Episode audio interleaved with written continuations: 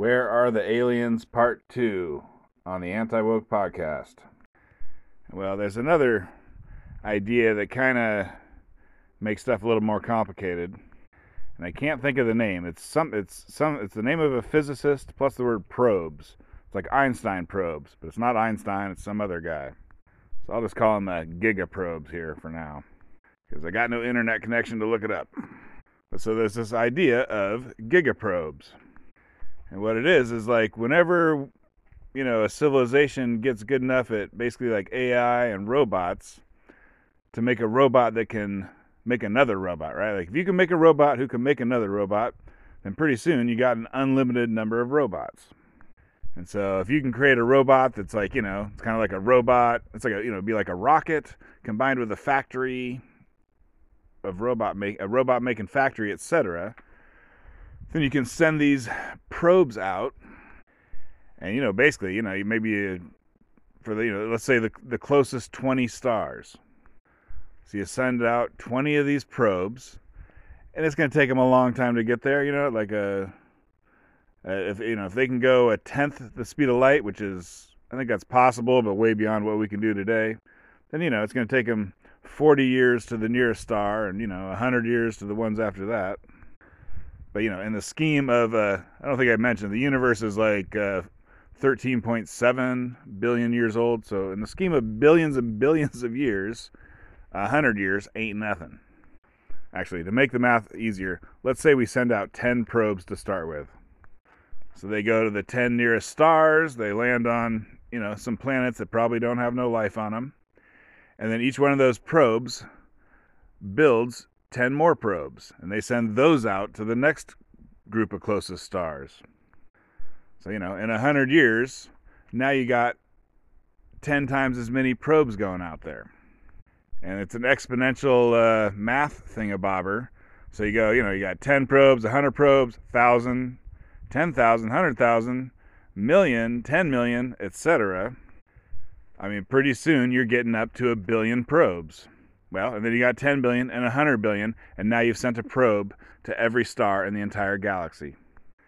And you know, this is not going to be fast. You know, it probably takes a million, let's just say it takes a million years. Like it ain't, it, you know, it probably take about a million years, something like that. Well, a million years, I mean, that's crazy. That's longer than, you know, humans have been around. But again, compared to the age of the universe and the age of the galaxy and whatnot, a million years ain't nothing. That's almost it's a little longer than a snap of the fingers, but it's not that long. I remember they're called von Neumann probes.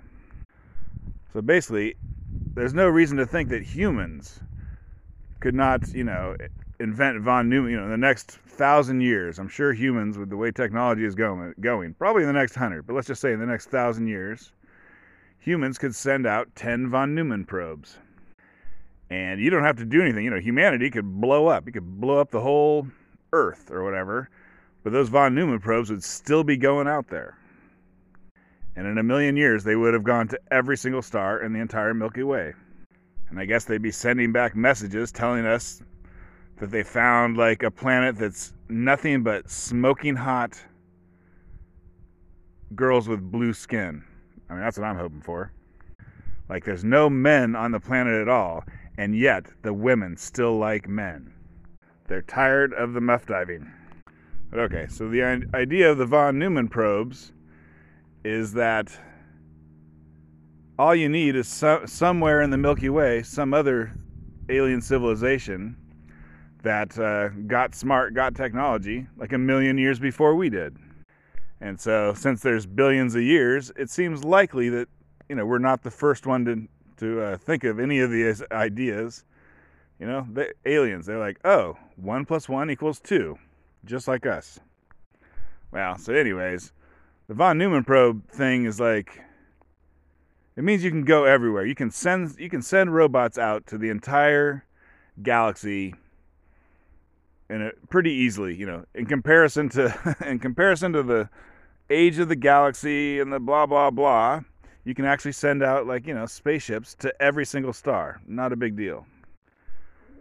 Now, you know, if they send a spaceship to our solar system, I mean, even right now, right, the spaceship might just like look at us and say, "Oh, we got some people who are, uh, whatever. They invented nukes and they're just now thinking about inventing AI and then just send a signal back, you know? So, I mean, there could be a von Neumann probe looking at us right now. Like to go back to the zoo hypothesis, it's like the prime directive from Star Trek, if you ever watched that show.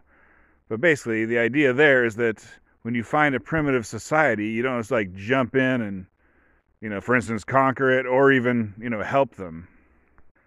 Like, you know, like here's what you would not want to do when you find a tribe in the Amazon that's never had contact with white man. Hey, tribe, nice to meet you. Would you like a whole bunch of AK 47s? Oh, and another possible solution to the Fermi paradox that I forgot to mention is what if the aliens are evil, you know, like all the movies? I think this is maybe called dark forest or black forest hypothesis or something. But basically, there could be some super advanced uh, alien civilization, you know, that just conquers huge areas of the galaxy or between galaxies, who knows what. And the thing that's important to them is that no other intelligences come up and get super powerful and make life hard for them.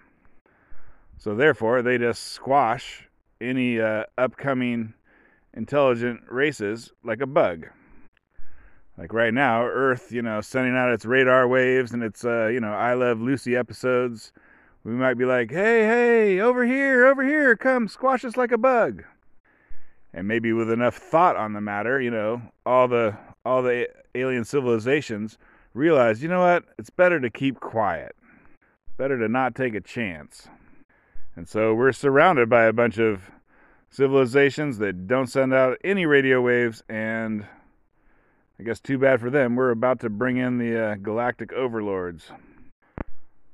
All right, I want to throw in the related concept of panspermia. Yes, spermia. You heard me right. So, panspermia is the idea that life came from another planet or whatever. Life came from somewhere else and then landed on Earth, and that's how our life started. I mean, they could have called it Pan-Eggia. Doesn't sound as good, I guess. But anyways, I mean, there's a million of these facts about what is it called? Abiogenesis. That's how life got started. Abiogenesis. But I bring up panspermia because I just learned apparently back in the I don't know the 60s, I guess, when we were going to the moon or before we went to the moon, we sent some sort of probe. Before humans, we sent a probe and then when the humans went, they picked up that probe and brought it back. And on that probe was some streptococcus blah blah blah virus. Like basically strep throat. So strep throat was put on a probe, it landed on the moon, we brought it back and could see that strep throat was still on it. So, you know, if you were to combine that idea with the von Neumann probes, sending out whatever you know whatever kind of primitive life is the most likely thing to succeed uh, whatever you could spread life throughout the galaxy like holy cow. And so one of the podcasts i was listening to remind me about this stuff was i forget what it's called. I think it's called as above so below. And apparently there's two podcasts called that. One of them's like a couple of black people who do yoga. Anyways it's the other one and it was interesting you know they're talking about the fermi paradox but it seems like, you know, one of the things they talk about a lot is conspiracy theories. And it seemed like one of the guys, basically, he believed the conspiracy theories. The other guy, maybe not so much. He's like, hey, I'm not, he's like, I don't want to go into that. Or the other guy's like, oh, there's not lizard people, but he, he he's a flat earther, I guess, or whatever. He likes the flat earth concept.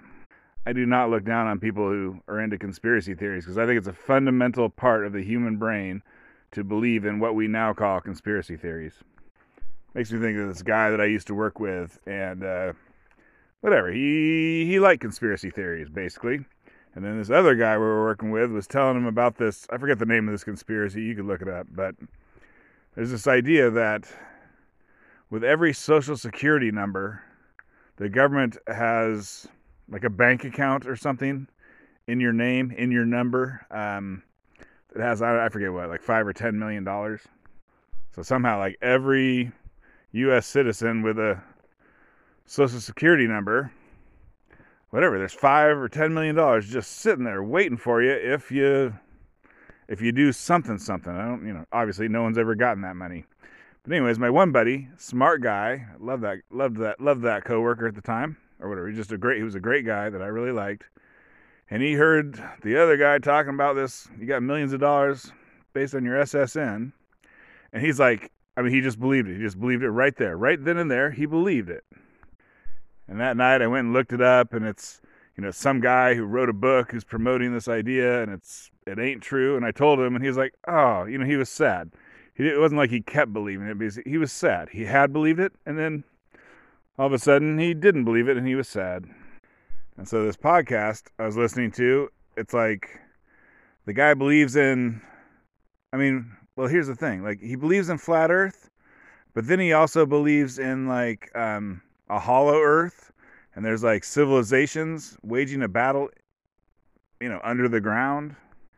And I can't remember I can't remember all the ones. I mean, just you know, just like in five minute period, you brought up like seven things that I'd ever heard of, other than that. Well, actually, even his, his flat Earth, it was much more complicated than I thought flat Earth was. Apparently, he calls it puddle Earth. The real flat Earth is puddle Earth, and that means that you have, you know, whatever the oceans and the continents, and then that's surrounded by a ring of ice, and then outside that is more like nice water and continents, and then another ring of ice. And apparently, it just goes out and out and out. But so then the other guy in the podcast, he brings up uh, there was a time that Elon Musk, you know, the guy who creates rocket ships, um, he was on the Joe Rogan podcast, and Joe Rogan asked him if he believed in aliens. And Elon said, I haven't seen any evidence of aliens which I think is the correct answer. He didn't say he doesn't believe that aliens exist somewhere, he just hasn't seen any evidence of it. I think maybe he said, like, you know, show me some, some place where they excavate an ancient civilization and they come up with a, you know, a one inch long piece of magnesium. You know, which is basically something you could buy on eBay for five bucks right now, but something they couldn't do back then. So that would give you some proof of ancient technology, intermixing with humans, etc. And then the conspiracy theory guy, he just he jumps in. He's like, "What? You don't know about the I forget what it was called, the Caruthian something or other, the Caruthian machine, which was supposedly a machine that had gears that allowed sailors to navigate the oceans, you know, thousands of years before compasses or whatever it is that they use on boats were invented and his you know his co-host is like hey man i'm not saying that there aren't ancient you know machines and metals or whatever. I'm just repeating what elon musk said. Basically just to calm down the, the situation. Okay but what's my point? Like basically there's this guy you know he believes in the flat earth but, you know but does he really believe in it? Because like you know i'm sure if whatever he believes in the flat earth but if you know if, if all of a sudden we dug into the ground and found that in fact the earth is round but it's hollow.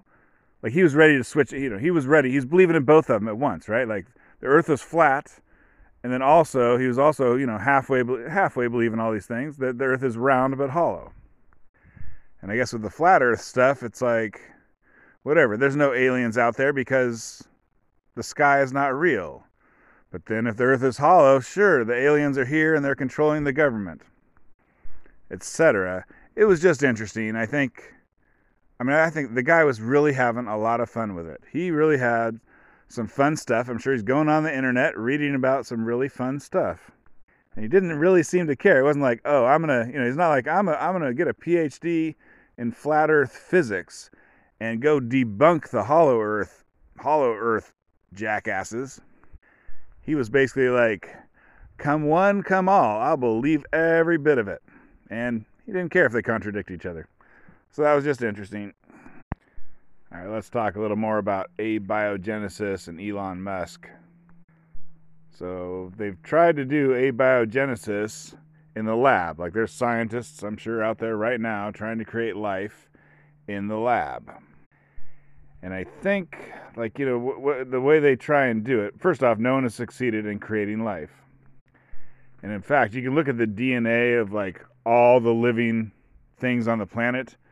And you can see, you can tell by DNA that it all goes back to one single initial organism. So that kind of, I mean, that makes things a little funky. It's like, yes, life started very early on Earth, but it started one time, and there was never ever a, a second time that it started because that second time, you know, might have different DNA or something, or at least the first time it started, those animals killed all the second ones or whatever.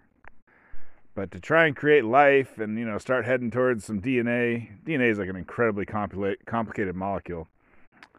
But I think what you want are amino acids. So I don't even know what an amino acid is, but somehow amino acids are the building blocks of DNA and maybe life in general.